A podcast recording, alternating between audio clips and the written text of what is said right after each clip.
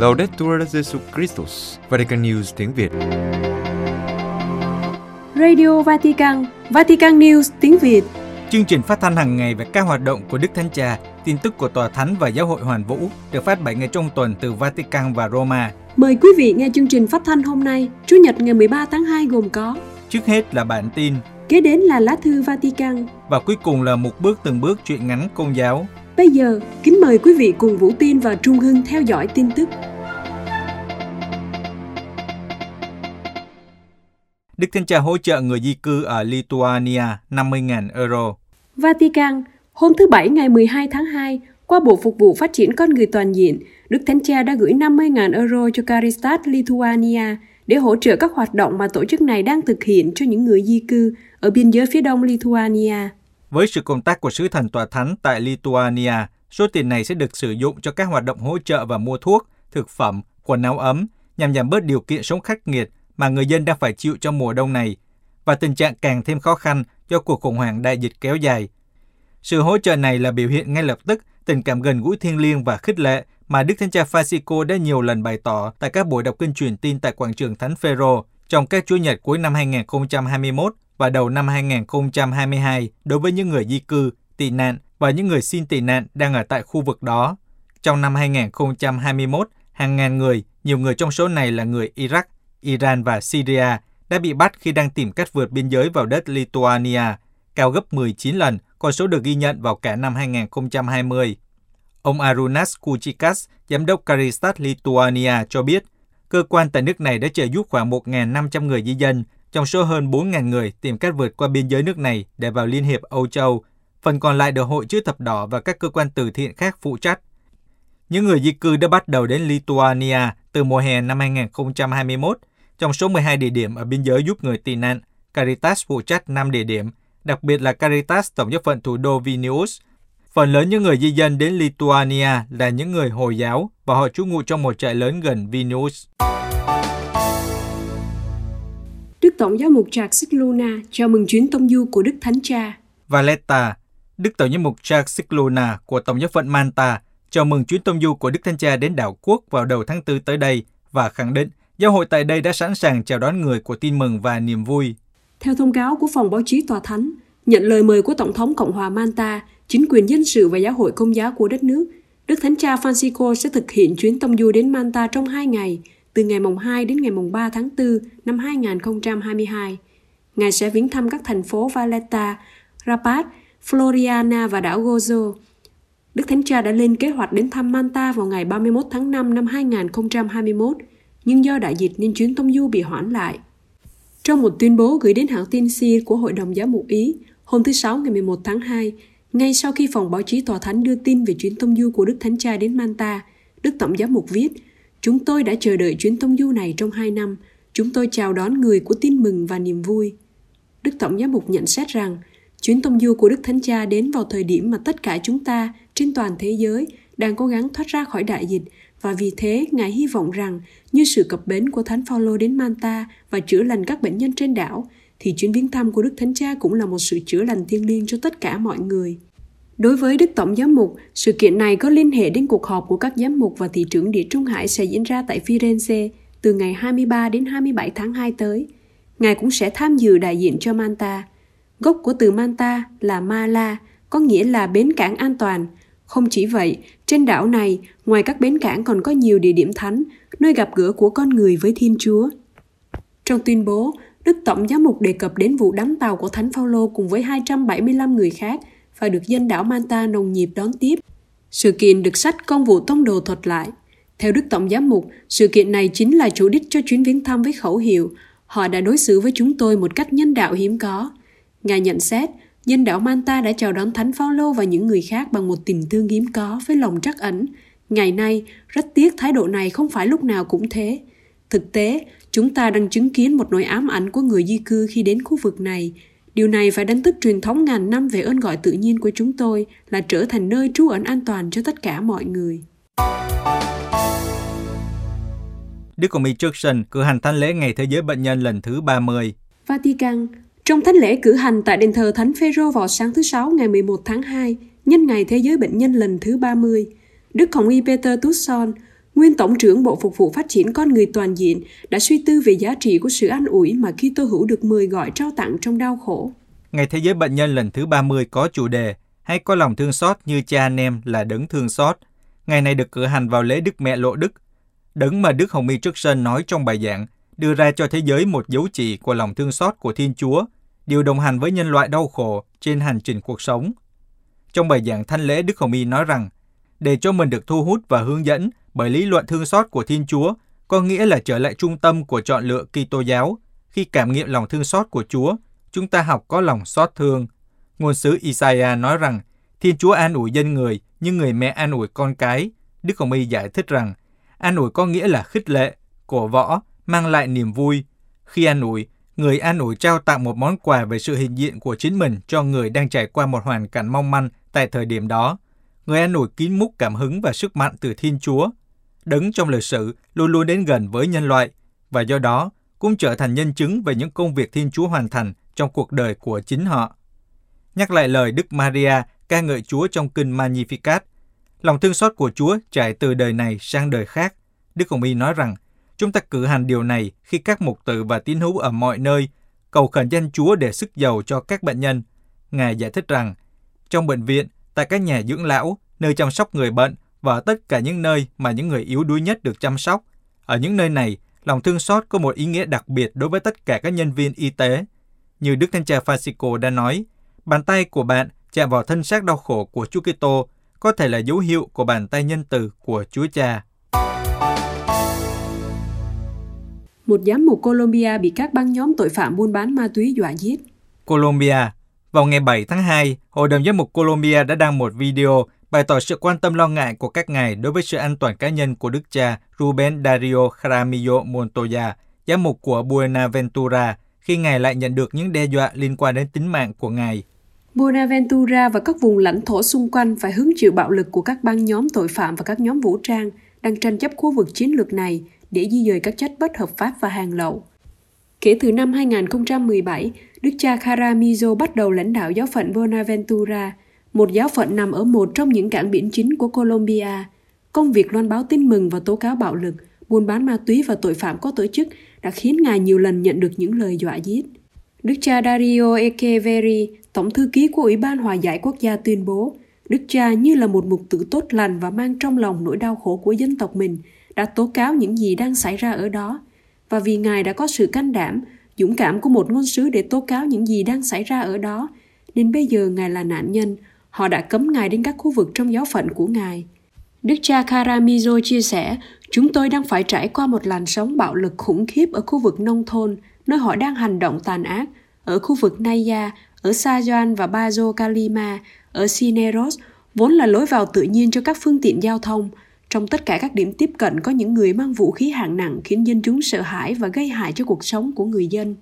Ngài cho biết, hồi tháng 12 năm ngoái, lẽ ra Ngài phải đến ban bí tích thêm sức tại khu vực Bazo Kalima, nơi Ngài thường đến thăm hai hoặc ba lần một năm. Nhưng Linh Mục đã yêu cầu Ngài đừng đến vì có một số nhóm buôn bán ma túy đang tìm kiếm Ngài. Linh Mục đó phải đưa các em được thêm sức vào thành phố để có thể cử hành các bí tích.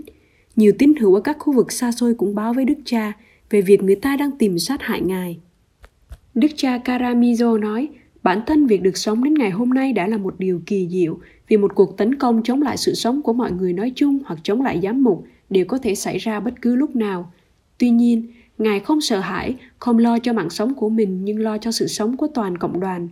Ngài thấy cần phải tiếp tục lên tiếng để nhà nước Colombia và cộng đồng quốc tế biết rằng không chỉ cảnh sát và quân đội là cần thiết mà còn cần đến các biện pháp rộng lớn hơn và đó là công việc mà các mục tử đang hết lòng thực hiện cùng với toàn thể cộng đồng.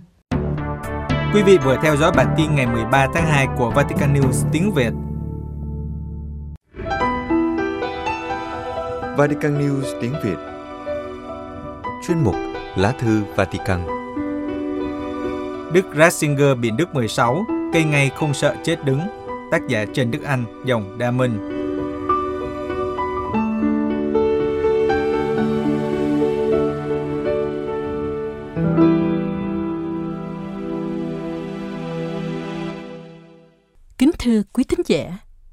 Sau khi Đức Nguyên Giáo Hoàng Benedict 16 hiện nay 95 tuổi, trả lời một cách rất khiêm tốn cho những lời cáo buộc mà phúc trình của văn phòng luật sư ở Munich đưa ra, cũng như những đợt tấn công ồ ạt từ nước Đức chống bản thân Ngài về phúc trình đó. Dư luận càng thấy sự thất bại của những người muốn phá tan sự nghiệp và chính danh dự của Ngài. Quả bom bắt đầu nổ từ ngày 20 tháng 1 với việc công bố kết quả cuộc điều tra về những vụ lạm dụng tính dục trẻ vị thành niên trong Tổng giáo phận Munich từ năm 1945 đến năm 2019 do Đức Hồng Y Reinhard Marx, Tổng giám mục giáo phận sở tại, thuê văn phòng luật sư Westphal Spinkervast thực hiện từ tháng 2 năm 2020. Kết quả điều tra dài gần 1.900 trang cho thấy trong 74 năm đã có ít nhất 497 nạn nhân bị lạm dụng trong giáo phận Munich. Trong số 235 thủ phạm, có 173 linh mục, 9 phó tế, 5 nhân viên mục vụ và 48 giáo chức tại các trường công giáo. Phúc trình xác quyết sự lỗi trách nhiệm của các vị tổng giám mục tại đây, trong đó có Đức Hồng Y Joseph Ratzinger, nay là Đức Nguyên Giáo hoàng Biển Đức, trong 4 năm rưỡi làm tổng giám mục Munich, đã sai lỗi ba lần vì không xử lý, ém nhẹm những vụ giáo sĩ lạm dụng đã biết được. Ít lâu trước khi công bố phúc trình, hãng luật sư nói trên đã yêu cầu Đức Biển Đức 16 trả lời các câu hỏi và Ngài viết 82 trang cho văn phòng luật sư. Sau khi phúc trình được công bố, Ngài công bố thư nói rằng trong bản trả lời đã gửi có một lỗi, đó là Ngài có hiện diện trong phiên họp ngày 15 tháng 1 năm 1980 tại Tòa giám mục Munich về vụ một linh mục được gọi là X, sau này bị cáo là kẻ làm dụng tính dục. Sau khi phúc trình được công bố, các cuộc phê bình và tấn công Đức Nguyên Giáo Hoàng bùng lên từ Đức. Thậm chí có người cáo buộc Ngài là kẻ nói dối. Trong số đông đảo những người phê bình, người ta đặc biệt chú ý đến Đức cha Georg Betzin, giám mục giáo phận Limburg, chủ tịch Hội đồng giám mục Đức. Trong một cuộc phỏng vấn dành cho đài truyền hình ZDF của Đức, Đức cha Betzin phê bình Đức Biển Đức 16 và bày tỏ hy vọng Đức Biển Đức nhận ra sự hoang mang và phẫn nộ mà những lời tuyên bố khác nhau của Ngài đã gây ra tại đất nước chúng tôi. Tôi hy vọng Ngài đừng nghe các cố vấn của mình và hãy đưa ra một tuyên ngôn rõ ràng rằng tôi đã lầm lỗi và tôi xin lỗi. Đây là lần đầu tiên một giám mục phê bình Đức Nguyên Giáo Hoàng. Đức cha bechin cũng nói rằng nay người ta thấy rõ ràng giáo hội đã hành xử một cách thảm hại trong những vụ này, kể cả các vị lãnh đạo giáo hội, trong đó có vị Nguyên Giáo Hoàng. Tôi xấu hổ vì chúng tôi có một quá khứ như thế và để tái lập uy tín, chúng tôi phải kiên quyết đối diện với sự thật, dù đau lòng đến đâu đi nữa. Trong thư công bố ngày 8 tháng 2, Đức Biển Đức 16 bày tỏ đau buồn về những vụ lạm dụng và những sai lầm xảy ra tại các nơi Ngài đã phục vụ. Ngài ví tình trạng đó và cũng là của giáo hội nói chung bây giờ, giống như lúc Chúa Giêsu trong vườn cây dầu, lo lắng, run sợ, nhưng các môn đệ vẫn ngủ vùi. Ngài nhắc đến kinh cáo mình vẫn đọc đầu thánh lễ, có câu lỗi tại tôi mọi đàn, thúc đẩy phải thống hối, nhưng đồng thời Đức Bình Đức 16 bày tỏ lòng tín thác nơi ơn tha thứ của Chúa. Chúa tha thứ cho tôi nếu tôi chân thành để Chúa xem xét và nếu tôi thực sự sẵn sàng thay đổi bản thân. Kèm theo lá thư trên là những nhận xét của bốn chuyên gia cộng tác viên giúp Đức Bình Đức 16 đọc 8.000 trang tài liệu dưới dạng kỹ thuật số của các chuyên gia thuộc văn phòng luật sư, trong đó có nhiều chuyên gia giáo luật. Các cộng tác viên chỉ được đọc văn bản trên mạng, không được lưu lại hoặc in ra hay tải xuống. Bốn chuyên gia đó đã giúp Ngài viết 82 trang trả lời cho bản điều tra. Và nay họ cũng giúp Ngài đọc phúc trình dài gần 2.000 trang mới công bố. Trước tiên, các cộng tác viên của Đức Biển Đức 16 nhìn nhận đã sai khi viết trong 82 trang và đã ghi Đức Tổng giám mục Joseph Ratzinger không có mặt trong cuộc họp của Tòa giám mục ngày 15 tháng 1 năm 1980. Nhưng thực ra Ngài đã có mặt. Sự sai lầm này là do lỗi của tiến sĩ Stefan Corta vô tình ghi chép sai, chứ không vì Đức Biển Đức 16 nói dối đang khác, không có lý do gì để khẳng định Đức Tổng giám mục không có mặt trong cuộc họp, vì biên bản cuộc họp đều ghi Ngài có mặt. Cuộc họp hôm đó chỉ cứu xét và quyết định cho Linh Mục X đến giáo phận Munich để chữa bệnh, chứ không phải để cho phép đương sự được làm một vụ tại đây, như phúc trình của các chuyên gia cáo buộc và cho rằng Đức Tổng giám mục Ratzinger đã nói dối. Trong ba trường hợp khác, phúc trình cáo buộc Đức Bình Đức 16 đã biết mấy linh mục lạm dụng mà cứ để họ làm việc một vụ mà không xử lý. Các cộng tác viên của Đức Nguyên Giáo Hoàng nhận xét rằng phúc trình của ban chuyên gia do Tòa Tổng giám mục Munich thuê điều tra đã không chứng dẫn bằng cớ nào chứng tỏ Đức Ratzinger đã biết những vụ lạm dụng đó. Phúc trình điều tra cũng nói rằng Đức Ratzinger coi nhẹ những hành vi cha sợ ích phô trương cơ quan sinh dục của mình, mặc dù linh mục này khét tiếng về những hành động như vậy. Các cộng tác viên của Đức Bị Đức 16 nhận xét rằng câu nói được các nhà điều tra chứng dẫn để buộc tội Đức Tổng giám mục như thế đã bị lấy ra khỏi mạch văn.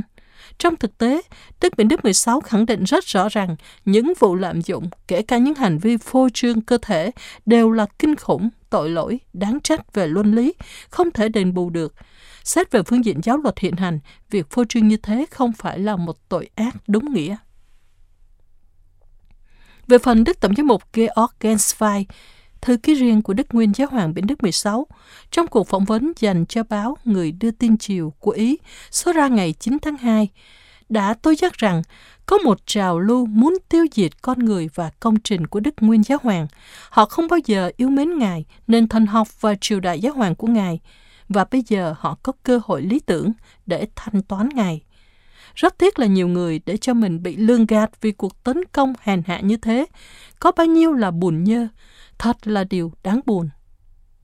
Đức Tổng giám mục Genswein nói thêm rằng, những ai ở gần Đức Nguyên Giáo Hoàng đều biết những gì Đức Ratzinger bị Đức 16 đã nói và đã làm về vấn đề lạm dụng tính dục trẻ em.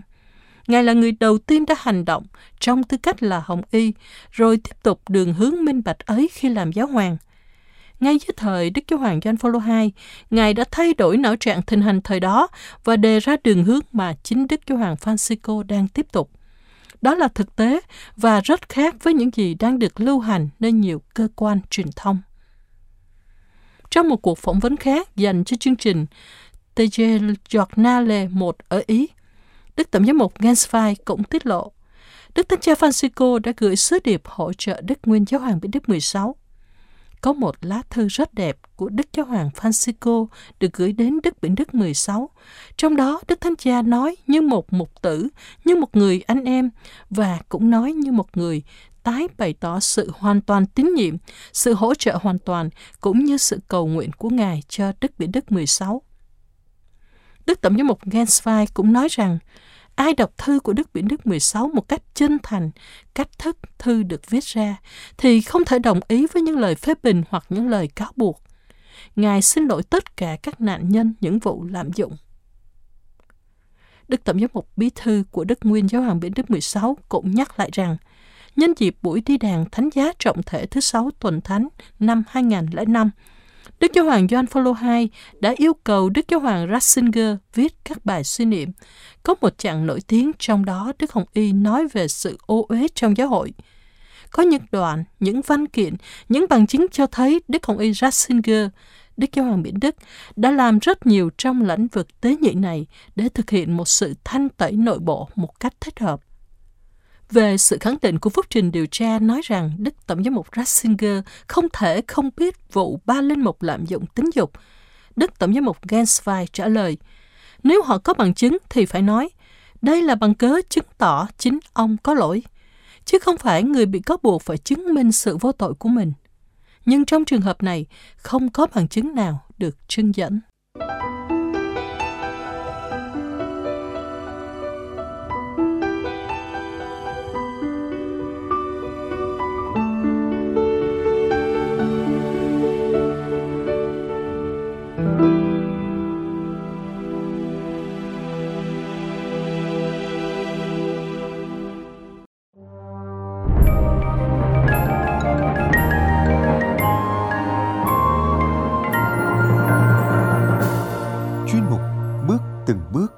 Chuyện ngắn nhà đạo của Vatican News tiếng Việt.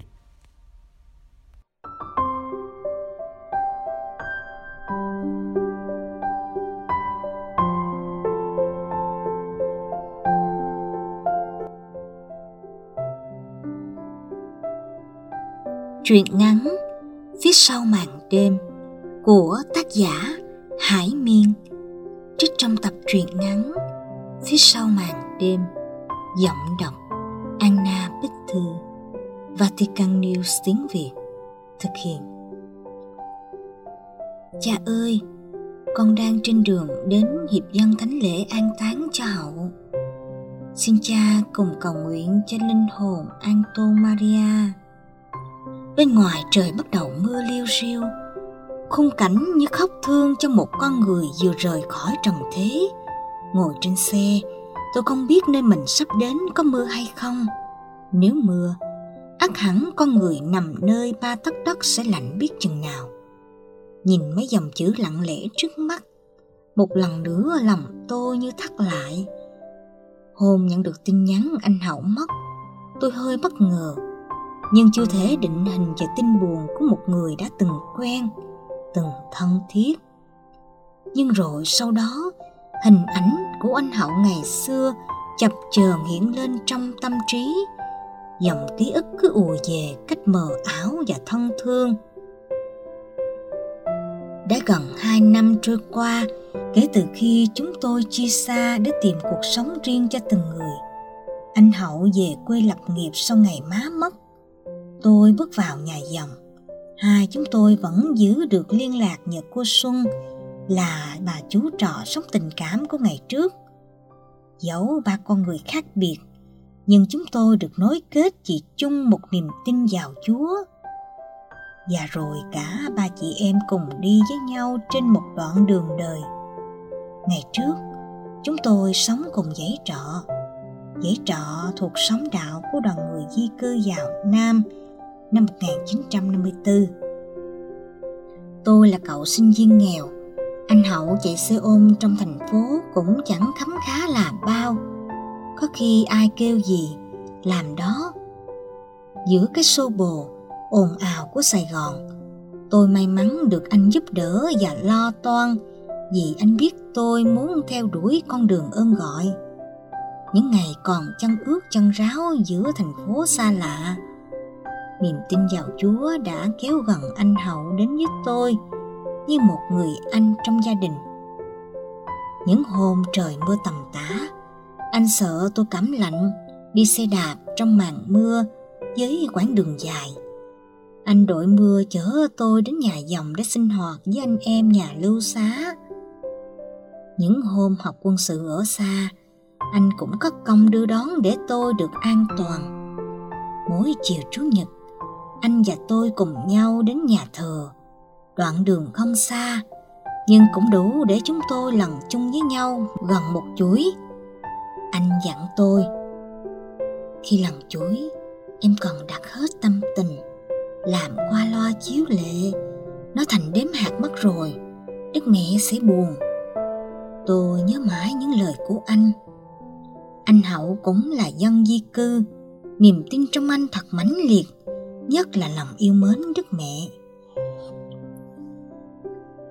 Những tháng ngày sống chung Bức tượng Đức Mẹ đầu giấy trọ nhà của Xuân luôn ngát hương thơm nhờ những đóa hoa anh chân kính. Mỗi tuần hai lần, dẫu bận việc hay không, anh đều ghé tiệm hoa, mua vài nhành để đặt trước tượng mẹ. Triết thành quen, ai cũng cảm phục lòng đạo đức bình dân của anh. Con người anh Hậu luôn vui vẻ, nhưng ẩn sau nụ cười ấy là cả một chuyện dài những đêm nhâm nhi chuyện trò. Anh hay kể với tôi về gia đình. Ba má anh không hạnh phúc vì cờ bạc phá tan. Ba anh bỏ đi sau lần thua ở chiếu bạc. Không còn một thứ gì. Má anh ôm trọn món nợ của ba, cùng bốn đứa con đang tuổi ăn tuổi học. Dẫu khó khăn là vậy, nhưng đức tin của má đã giúp anh vững vàng. Anh bảo Chúa không bỏ gia đình anh. Sau ngày ba rời xa, má anh phát bệnh. Nhưng nhờ lòng sùng kính, Chúa đã chữa lành bệnh để má nuôi nấng anh và các em nên người.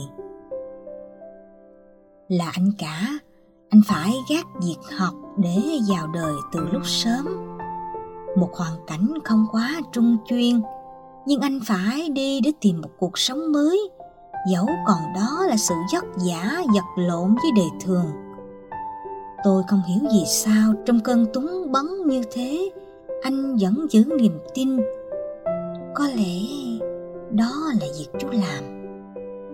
Chuyện giữa anh, tôi và cả niềm tin vào chúa, mẹ thì nhiều vô kể. Nhưng không hiểu sao tôi cứ nhớ mãi kỷ niệm lần ấy đó là một buổi chiều mưa dầm về khắp phố. Tôi trở về từ trường sau những tiết học vật giá. vừa ré xe vào con hẻm, tôi đang nghe cả xóm trọ xôn xao anh hậu gặp chuyện. Chuyện gì vậy chị đào? Tôi vội vàng hỏi. Chị đào xích xoa, thoáng chút nghi ngại rồi trả lời. Anh hậu gặp tai nạn, đang nằm ở chỗ rẫy. Tôi không nói thêm lời nào chỉ vội quay xe rồi tuôn chạy. Tôi đạp xe dưới trời mưa tầm tã. Tôi vội vã băng qua bức tượng đức mẹ, đầu giấy trọ mà chẳng kịp khấn xin.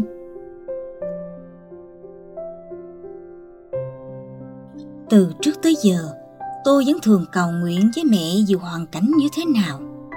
Nhưng chẳng hiểu vì sao ngày hôm ấy, tôi lại lơ đãng để mặt đức mẹ đứng đó và chờ tôi mấy hôm trước ngày tai nạn, anh tâm sự với tôi về món nợ của gia đình. Anh cảm thấy chênh dên vì cuộc sống cứ trầm lặng. Đến bao giờ mới có thể thoát khỏi nỗi khổ, cơm áo gạo tiền? Anh vẫn đủ sống nhưng nghĩ đến má và các em ở quê. Anh cảm thấy bế tắc. Tôi chợt nghĩ, lời nói đùa hôm trước là sự thật. Anh hậu tự mình gây tai nạn để kiếm được món tiền bảo hiểm thân thể mà trả nợ cho má. Vậy dưới trời mưa, đầu tôi lúc ấy không khỏi lùng bùng. Tôi cũng nhớ lần anh dán tấm hình đức mẹ lên đầu xe máy. Anh nói với tôi, đức mẹ chỉ bảo đàn lành, nữ vương ban sự bình an.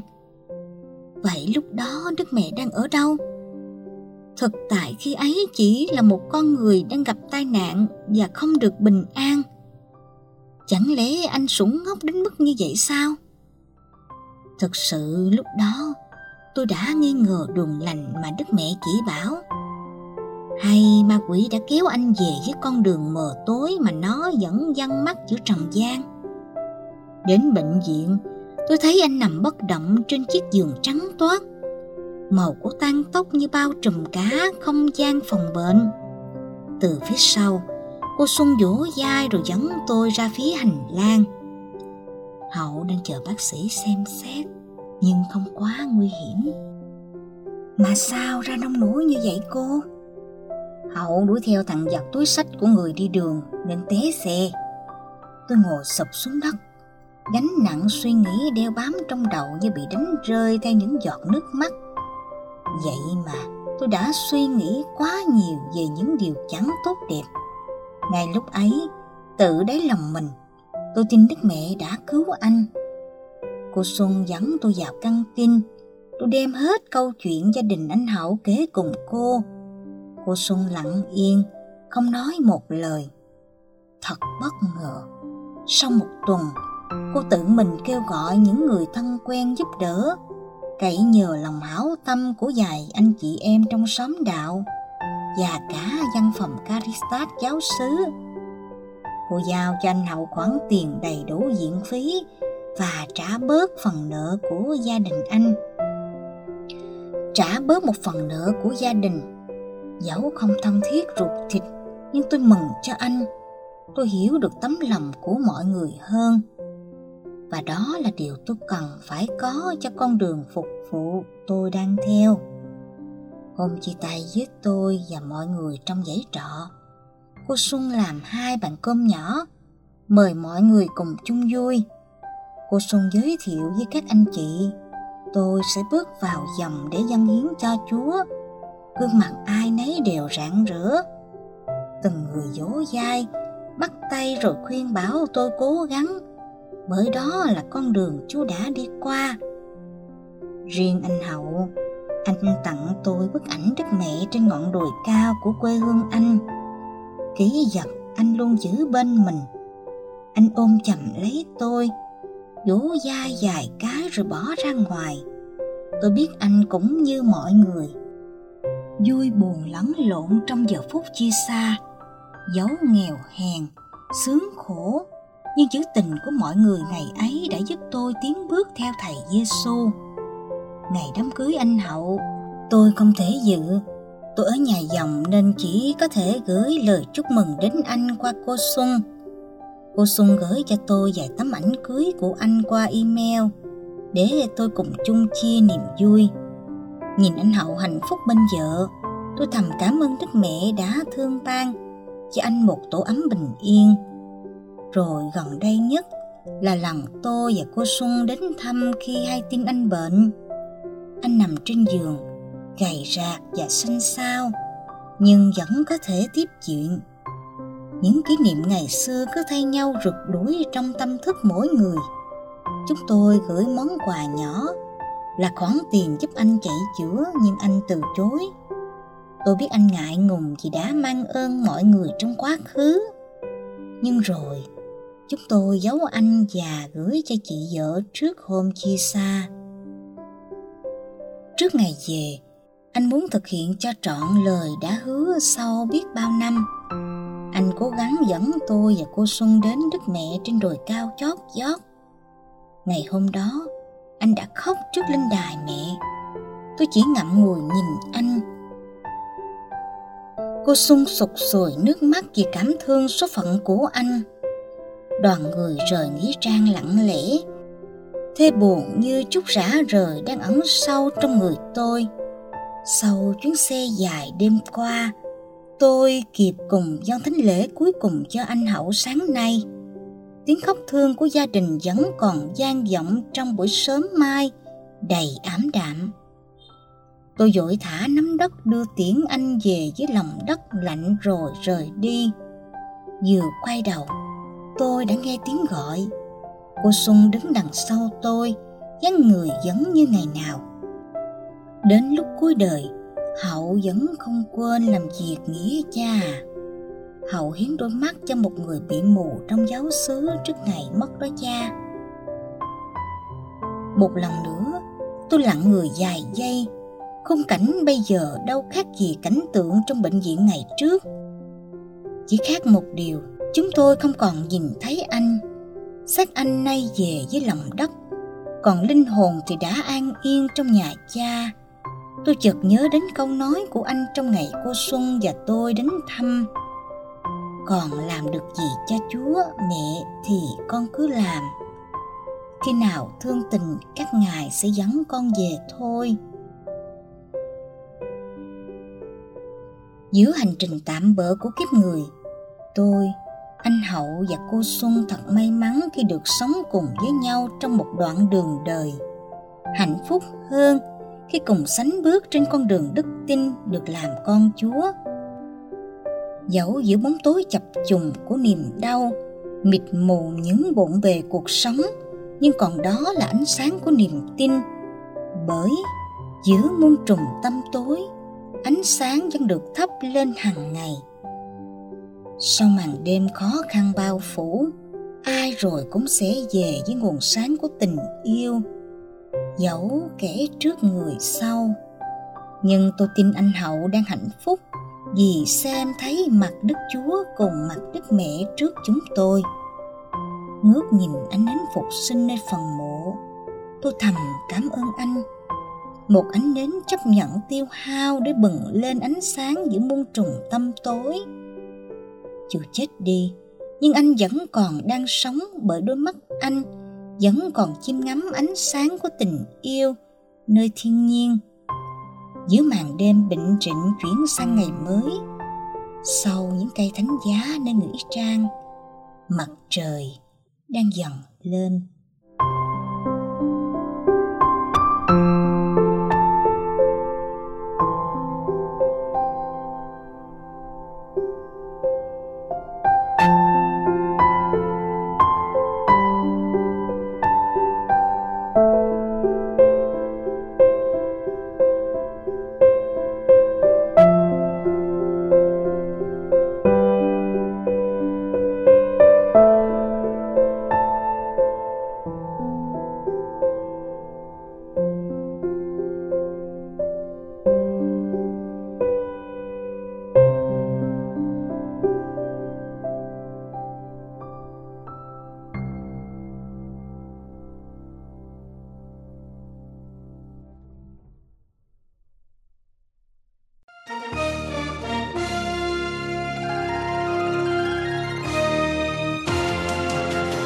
Cảm ơn quý vị đã chú ý lắng nghe chương trình Radio Vatican của Vatican News tiếng Việt.